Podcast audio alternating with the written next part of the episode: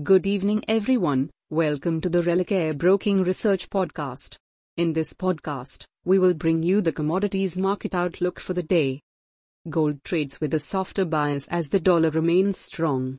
The dollar index has strengthened in the early part of the week as the continued deadlock over the US debt ceiling continues.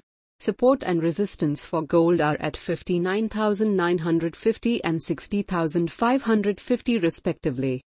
Crude oil has steadied after last day's fall. The market waits for the inventory data for fresh cues. Support is near the 5,750 mark with resistance close to the 5,980 level.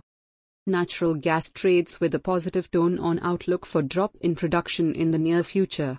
Additional support is seen from the above normal U.S. temperatures, resulting in increasing in demand prospects from the electricity providers to power air conditioning.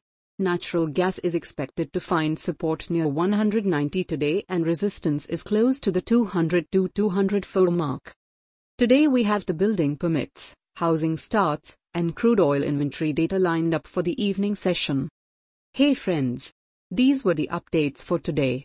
Thanks for listening. For more updates, follow Religare reports and recommendations on Relic Air Dynami app or website. You can also contact your relationship manager or the nearest branch. Please read the disclaimer document available on religareonline.com slash disclaimer before trading or investing. Happy investing!